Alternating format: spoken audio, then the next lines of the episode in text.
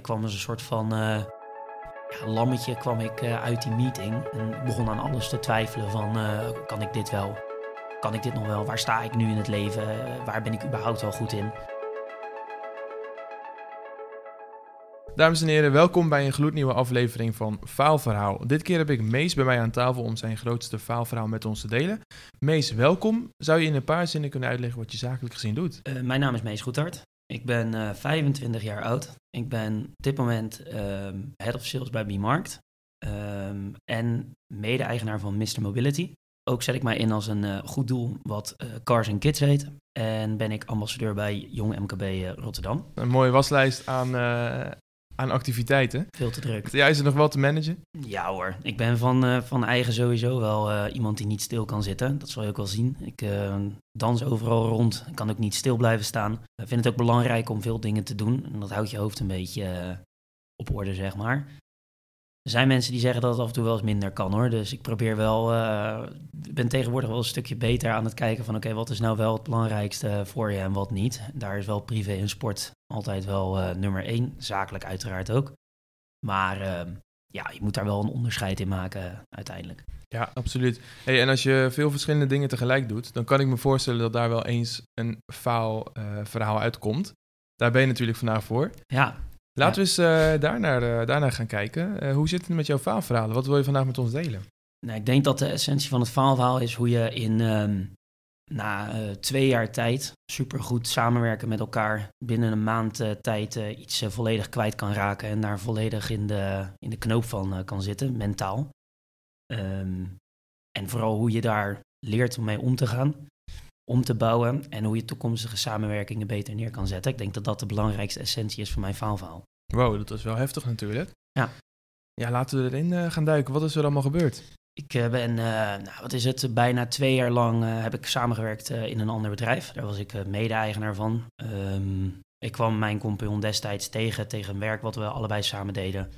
Hij had toen de tijd een website nodig. Superleuk, um, hartstikke gezellig ook. Um, en toen, omdat mijn compagnon bij het marketingbureau bij Bmarkt zei op een gegeven moment van... joh, het is ook leuk als je iets voor jezelf zeg maar nog extra erbij gaat doen. Dat hij dat ook deed. Heb ik toen op een gegeven moment gewoon een aanbieding gedaan en gezegd van... joh, luister, ik uh, wil dit en dit naar tafel brengen, zeg maar, vanuit marketing expertise. En zullen we dan samen gaan werken?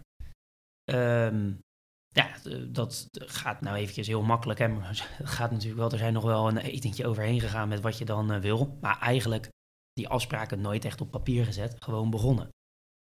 Um, ja, eh, echt aan de slag. Kijk maar, uh, try and error. Dat is eigenlijk een beetje helemaal niet wetende hoe die markt zeg maar, verder in elkaar zat, et cetera. Gewoon aan de slag gegaan.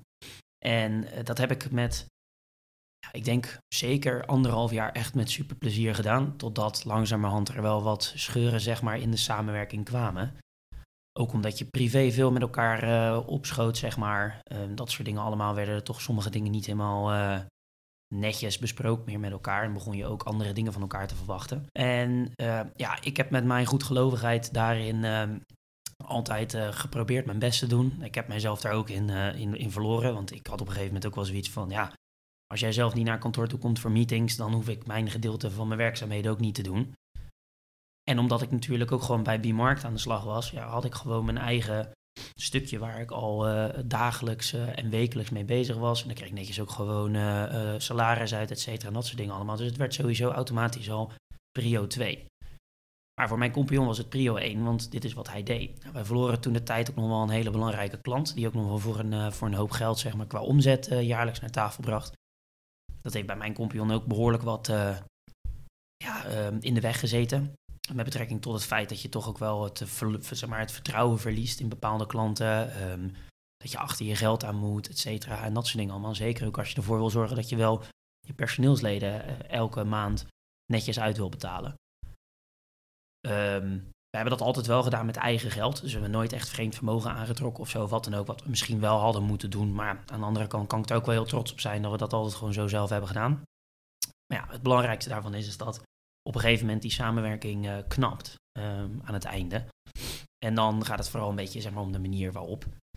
Uh, mijn compagnon is gaan, uh, gaan samenwerken met, met een andere organisatie binnen dezelfde branche.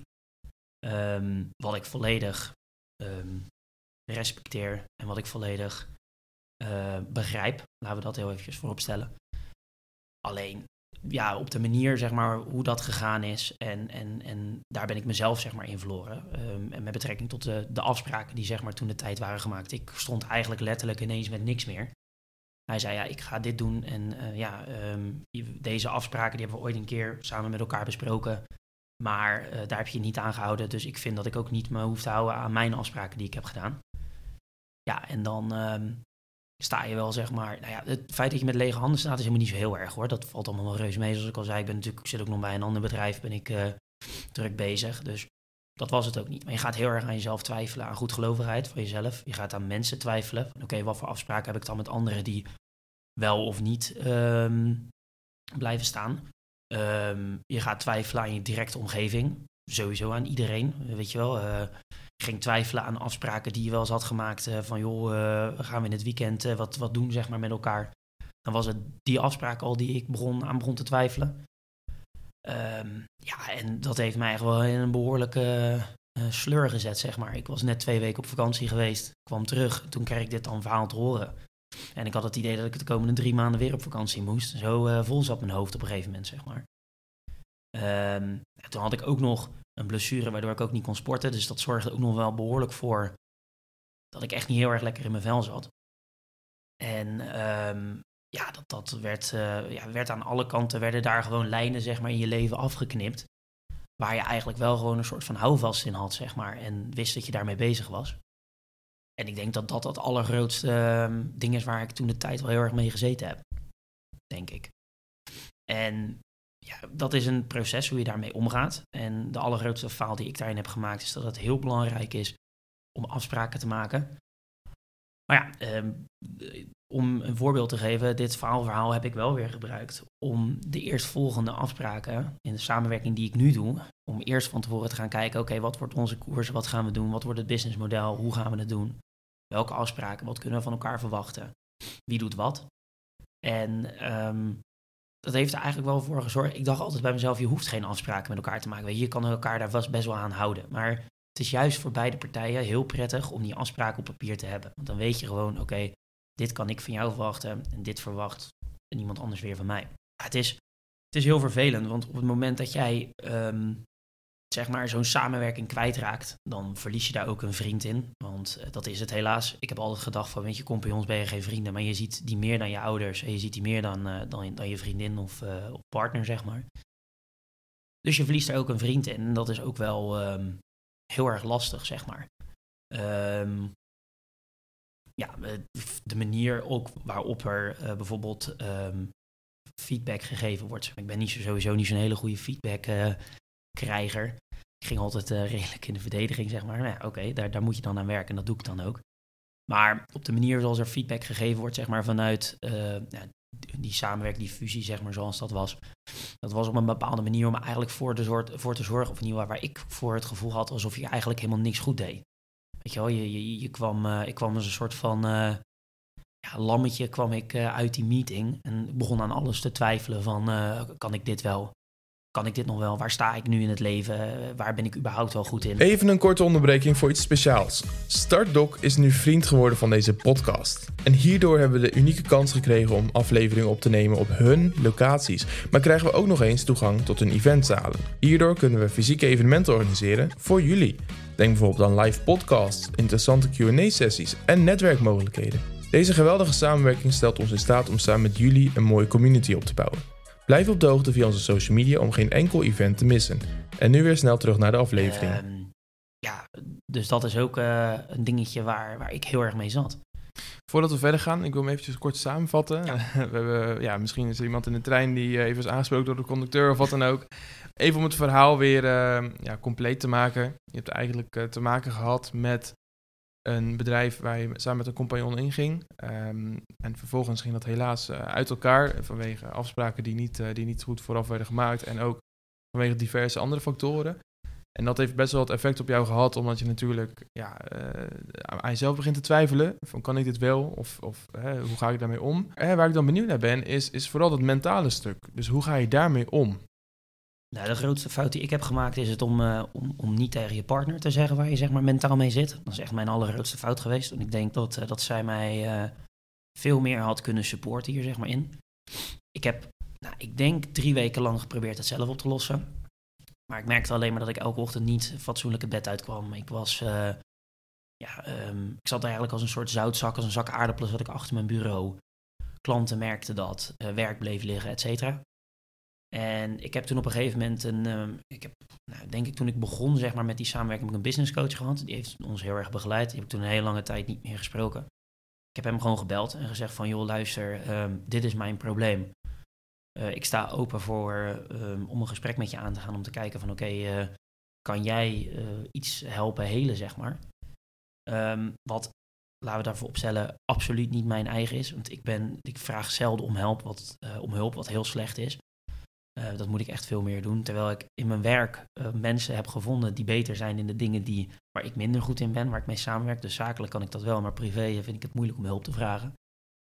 Um, ik ben met hem het gesprek aangegaan en dat was denk ik even uit mijn hoofd, was volgens mij een sessie van 2,5 uur.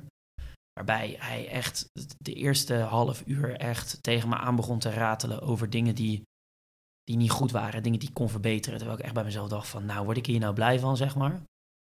Ja, dat deed hij natuurlijk ook met een tactiek.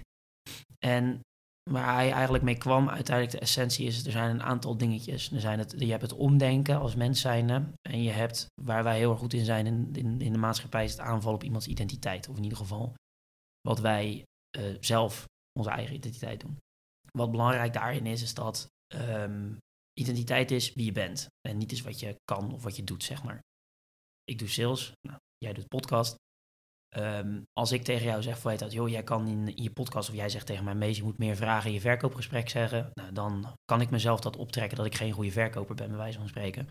En veel mensen doen dat. Alleen, daar zit dus het verschil. Je kan nog steeds een hele goede verkoper zijn, of je kan nog steeds de beste ondernemer van de wereld zijn, maar je leert iedere dag. En je leert van iedereen. En dat was de eerste essentie. De tweede essentie was, wees nou eens trots op jezelf. En nou eens nadenken, schrijf nou eens twintig dingen op waar je trots op bent. Um, dat kan zakelijk of dat kan privé zijn. En um, toen begon ik op een gegeven moment bij mezelf te denken van, ja, er zijn echt heel veel dingetjes waar ik eigenlijk heel erg trots op ben, maar wat heel veel mensen kapot hebben gemaakt door commentaar of door feedback, zeg maar, wat erbij hoort, waar ik eigenlijk helemaal niet meer trots op was, waar ik een hele nare nasmaak op had, of zo, of wat dan ook. Een voorbeeld, wat ik al zei, ik, ik, ik, heb me ingezet voor Cars and Kids. Nou, daar kwam een feedbackronde uit en daar kwam zoveel slechte dingen uit wat anderen dan tegen mij zeiden. Dat ik bij mezelf dacht van, nou, ik heb echt een heel slecht evenement neergezet, weet je wel. En vooral op de manier waarop er dan feedback gegeven wordt. Er zijn heel veel mensen die kunnen dat heel goed. Uh, waaronder bijvoorbeeld degene met wie ik nu samenwerk, die kan dat echt heel goed. Die doet dat echt op een nette manier, weet je. Erover na gaat denken van wat je fout hebt gedaan. Dus ik had netjes een lijstje van, oké, dit heb ik fout gedaan. En wat was mooi was, is dat mijn business coach die zei, want die is uh, gelovig, zeg maar dan christelijk gelovig. En die zei op een gegeven moment van, joh, ik weet zeker dat als wij nu allebei naar de hemel zouden gaan, dat jij meer streepjes voor hebt, zeg maar, voor de poort dan ik. Omdat we zoveel van die kinderen heel erg blij hebben kunnen maken. Door allerlei mensen bij elkaar te brengen en, en dat soort dingen te doen. Nou, en door, ik weet niet, ik had dat denk ik nodig, dat voorbeeld of zo. Of ik weet niet wat het was, maar ineens in mijn hoofd had ik zoiets van, ja, ik moet echt inderdaad trotser gaan zijn op de dingen die ik bereik. Maar ook afsluiten en doorgaan. Dus als je een sale binnenhaalt voor een, voor een klant of zo, wat dan ook, trots op zijn en doorpakken. Oké, dus we hebben nu een moment dat we het gevierd hebben, dat we er trots op zijn. En we gaan nu kijken of dat we het uit kunnen pakken, want we moeten het project gaan managen, zeg maar. Nou, en door, daar, door, door dat te gaan denken en dat om te gaan denken, zeg maar, ben ik heel anders naar mezelf ook gaan kijken. En kan ik nu veel beter ook met die faal omgaan. Omdat ik weet, oké, we hebben allebei dingen gedaan die niet goed zijn. Ik heb me er altijd wel 100.000 procent voor gegeven. Um, ik ben nu ook, as we speak, toch proberen om die vriendschap wel weer terug te krijgen. Want ja, zo ben ik ook wel weer. Kijk, zakelijk kan je uit elkaar gaan. Uh, maar dat hoeft privé dan nog niet. Um, en op die manier moet je toch wel, ja, als, als er mensen zijn die aan zichzelf twijfelen, zeg maar, ga gewoon denken aan de dingen waar je trots op bent. En schrijf dat op. En dat kan van alles zijn. Dat kan zijn dat je, ik, ik ben nu zelfs trots dat ik s ochtends om negen uur mijn bed uitkom. Of, of dat ik, uh, nou, eerder zelfs nog maar in ieder geval negen uur op kantoor ben. Dat is misschien een goed voorbeeld ik ben trots op het feit dat, uh, dat ik uh, de slechtste bij mij uit het hockeyteam ben.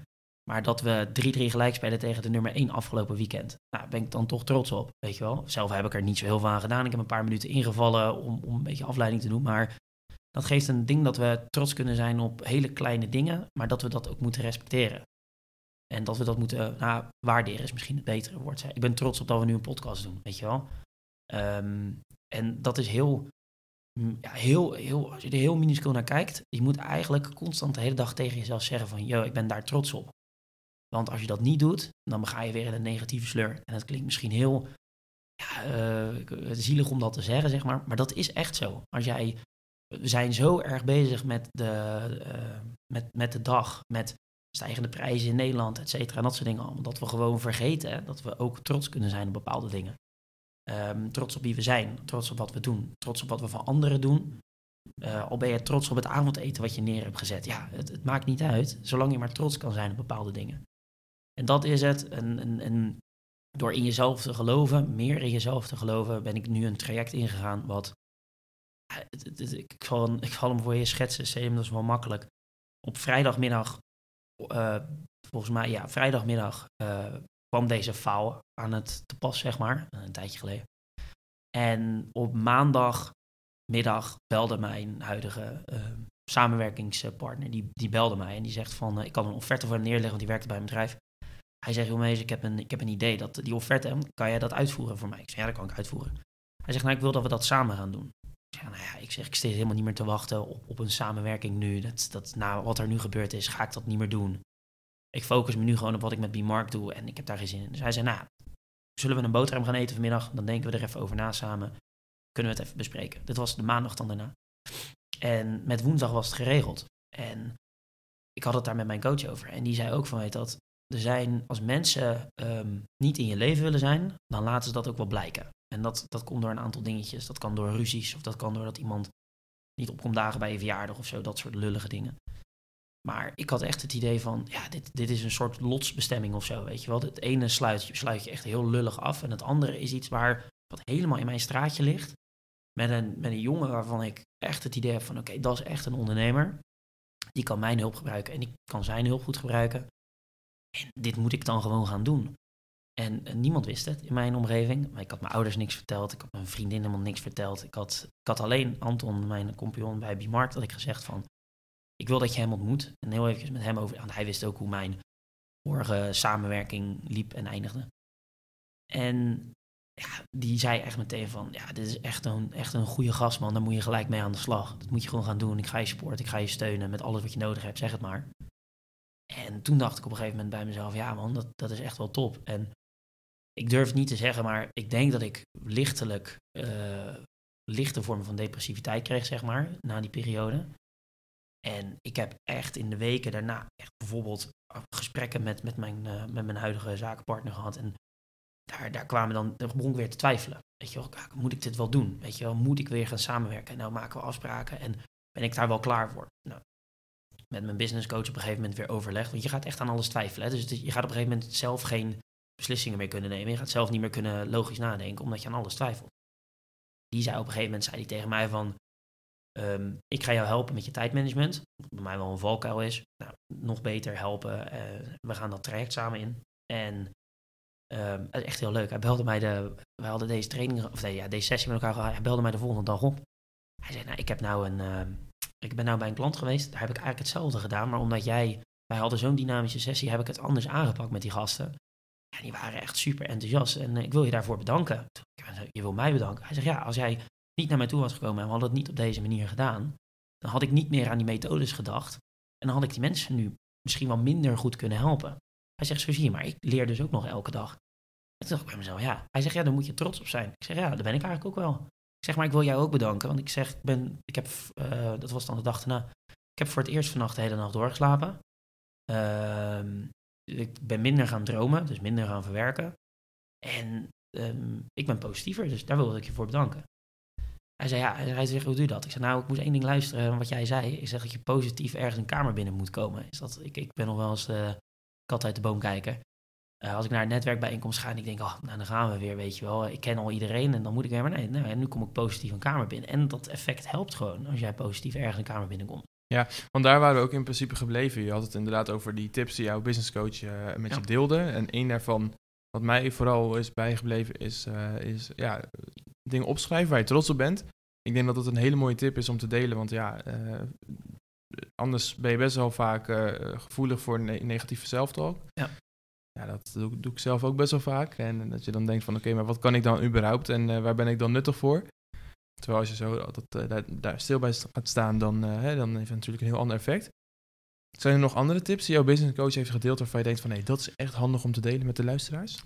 Nou, ik denk dat um, wij hebben um, gedachten in ons hoofd, die, wordt, die worden onderbouwd door bepaalde dingen. En dat moet je eigenlijk zo zien als een tafel waar we nu aan zitten, uh, om even de, de, de, kamer te schetsen voor de luisteraar.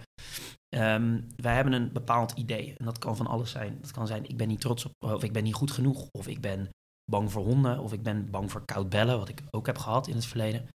En die ideeën, die worden, um, dat is gewoon een tafelblad, dat is het idee. Maar die worden dus versterkt door de tafelpoten. Dat zijn namelijk ervaringen die je in je verleden meemaakt, die dus een, een idee gaan veranderen in een overtuiging van jezelf.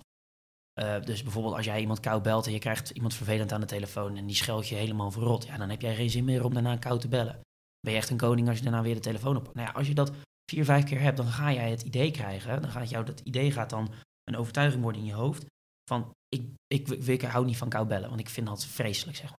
Maar het gaat om het omdenken. Het gaat om die tafelpoten af te zagen en door dat langzamerhand weg te halen en langzamerhand over bepaalde angsten of over bepaalde ideeën aan te komen. En dat zijn de dingen wat ik graag mee wil geven, is dat wij hebben een hoop ideeën in ons hoofd die snel overtuigingen worden door dingen die we meemaken. Maar dat betekent nog niet dat het zo hoeft te zijn. Als je bang bent voor katten of je bent bang voor honden, dan komt dat doordat je ervaringen in het verleden hebt gehad. Daar kan je vanaf komen. Dat heeft bijvoorbeeld ook te maken met, uh, um, met, met allerlei soorten angsten, verkoopgesprekken, tot, tot wat dan ook. En hij zei tegen mij op een gegeven moment, je hebt, je hebt de overtuiging in je hoofd dat je niet, niet goed genoeg bent zeg maar, voor bepaalde dingen. En juist daarom ben ik op een gegeven moment uh, die tafelpoten af gaan zagen en om gaan denken van oké, mm, waar ben je dan wel goed in? En dat is belangrijk door 20 dingen op te schrijven waar je trots op bent. Door met mensen om je heen je verhaal te delen en door uit te leggen in wat voor staat je verkeerd, zeg maar. Want je gaat uh, geïrriteerd zijn tegen anderen en dat soort dingen allemaal. Door uh, ja, mensen om je heen te vragen van, joh, luister, dit is nu wat er gebeurt. En ik weet zeker dat als jij een afspraak maakt en je komt die afspraak niet na en je legt gewoon uit waar, wat het probleem is. Dus denk aan een deadline die je niet haalt of wat dan ook. Als je daar mentaal in dwars zit, gaat niemand tegen jou zeggen... joh, eh, meest, dat is nou uh, slecht dat je het niet gedaan hebt. Als jij gewoon duidelijk tegen iemand zegt van... joh, luister, ik zit zo met mijn hoofd in de knoop... dan gaat iedereen je wel extra tijd geven. En dan gaan mensen je ook helpen. En dat is denk ik ook belangrijk. Zoek mensen om je heen die je daarin kunnen steunen. Praat met mensen, spreek met mensen. Um, ja, mijn business coach die gelooft er ook in dat je, dat je in het geloof ook een hoop terug kan vinden. Ik ben daar dan wat minder van overtuigd. Maar ik vind heel veel idealen uh, en ideologieën zeg maar, die daarin tussenkomen in zowel christendom als in andere geloven, in, in de islam en dat soort dingen allemaal. Daar zijn heel veel dingen die echt daar wel als, als ondernemer heel erg kunnen, kunnen helpen. Dus inderdaad het trots zijn op jezelf, het vergeven van jezelf over bepaalde dingen die je fout hebt gedaan. Um, wat hij zei, dat was heel mooi, dat schreef me nu binnen. Hij zegt, als jij wil dat iemand anders tegen jou gaat doen, dan zal je zelf moeten veranderen. Als jij wil dat jouw partner thuis Ehm, op een andere manier tegen jou gaat doen, of jouw zakenpartner of een klant, dan moet je dat zelf veranderen. Waarom? Mensen reageren alleen maar op jouw gedrag. Dus als ik uh, als een boze, uh, boos iemand maar blijf schreeuwen, ook tegen jou bij wijze van spreken, ga jij ook niet anders tegen mij doen. Maar als ik jou netjes te woord sta of, of een goed gesprek met jou aanga, dan verandert de, de setting. En dat is ook bijvoorbeeld waarom veel mensen, dat is een stukje ook verkooptraining, waarom heel veel mensen bijvoorbeeld dezelfde soort klanten binnenhalen, dat heeft te maken met dan, dat je als verkoper een bepaalde houding hebt. En natuurlijk willen we werken graag met die klanten, want dat heeft altijd gewerkt. Totdat je dat een keer gaat veranderen. Doordat je bijvoorbeeld eens een keer een andere, um, andere vorm van, van praten inneemt. Waardoor je dus hele andere klanten krijgt. Maar dat merk je dus ook. Dus als je dus met mensen, uh, als je zelf verandert als persoon, dan gaan mensen ook om je heen veranderen. En dan gaan de mensen waren helemaal niet gewend dat ik me heel uh, kwetsbaar opstelde. Dat mensen die, die, die hadden altijd zoiets van, nou, dan gaat het allemaal wel goed. En dan kwam ik ineens kwetsbaar. En dachten mensen van, shit man, ik moet nu wel uh, heel eventjes uh, helpen, zeg maar. Dus juist door anders te gaan doen, kreeg ik heel veel meer input van de mensen om me heen. Maar ook feedback waar ik helemaal nog niet over na had gedacht. Over het evenement, over een verkoopgesprek of wat dan ook. Ja, dus ik denk dat de essentie is voor de luisteraars. Um, zoek mensen om je heen. Ehm, die je kunnen helpen met bepaalde dingen. Eh, of dat het nou op zakelijk gebied is of wat dan ook. Ik heb ook vaak genoeg gevraagd aan vrienden toen de tijd was dat ze een keer wilden helpen met werk of zo. En dat soort dingen allemaal. Ehm, wees trots op jezelf. Dat is echt heel erg belangrijk. En zeg dat ook elke dag tegen jezelf, want het werkt gewoon. Het, het is echt, klinkt heel mythemeutig, maar het werkt. Als je elke dag tegen jezelf zegt, ik ben trots op dit, ga je veel beter die dag door en ga je veel uh, beter je successen behalen, zeg maar. Um, ja, uh, normaal zoek mensen die, dan, uh, die om je heen wil hebben. en ik denk dat het allerbelangrijkste is, zorg ervoor dat de ideeën geen overtuigingen worden. En als het overtuigingen worden, zoek daarvoor hulp. Uh, ik ben van mening dat je van bijna alles af kan komen. Even verslavingen buiten beeld houden, daar ben ik niet, daar heb ik, geen, ben ik niet in thuis. Maar in ieder geval de, een angst of, of, een, of, een, of een mindset omzetten, dat is echt te doen. En daar is tijd voor nodig. Dat ga je niet in een maand, dat ga je niet in twee maanden, dat ga je niet in drie maanden doen. Dat gaat een half jaar tot een jaar duren, maar je gaat langzaam maar zeker resultaat zien. En het is belangrijk dat je dat vast blijft houden. Heel veel directeuren, ook in topfuncties, die hebben ook zoiets van, nou, dan heb ik wat neergezet en wat nu? Weet je wel, dat, dat zie je echt nog wel heel vaak. En ik heb alleen maar respect voor die mensen die weer aan de slag gaan, die weer wat anders gaan doen en dat soort dingen allemaal. Heel erg bedankt voor je deelname en voor je openlijke uh, en voor het openlijk delen van je verhaal. Ik denk dat we er heel veel van, uh, van hebben geleerd. En dan gaan we hem daarmee afronden. Heel erg bedankt en veel succes met je toekomstige carrière. Dankjewel. Heb jij als luisteraar genoten van deze aflevering? Vergeet zeker niet om deze podcast te delen met je omgeving, ons te volgen op social media en je gratis te abonneren via jouw favoriete streamingdienst. Elke donderdag staat er weer een nieuwe aflevering online. Heel erg bedankt voor het luisteren en graag tot de volgende.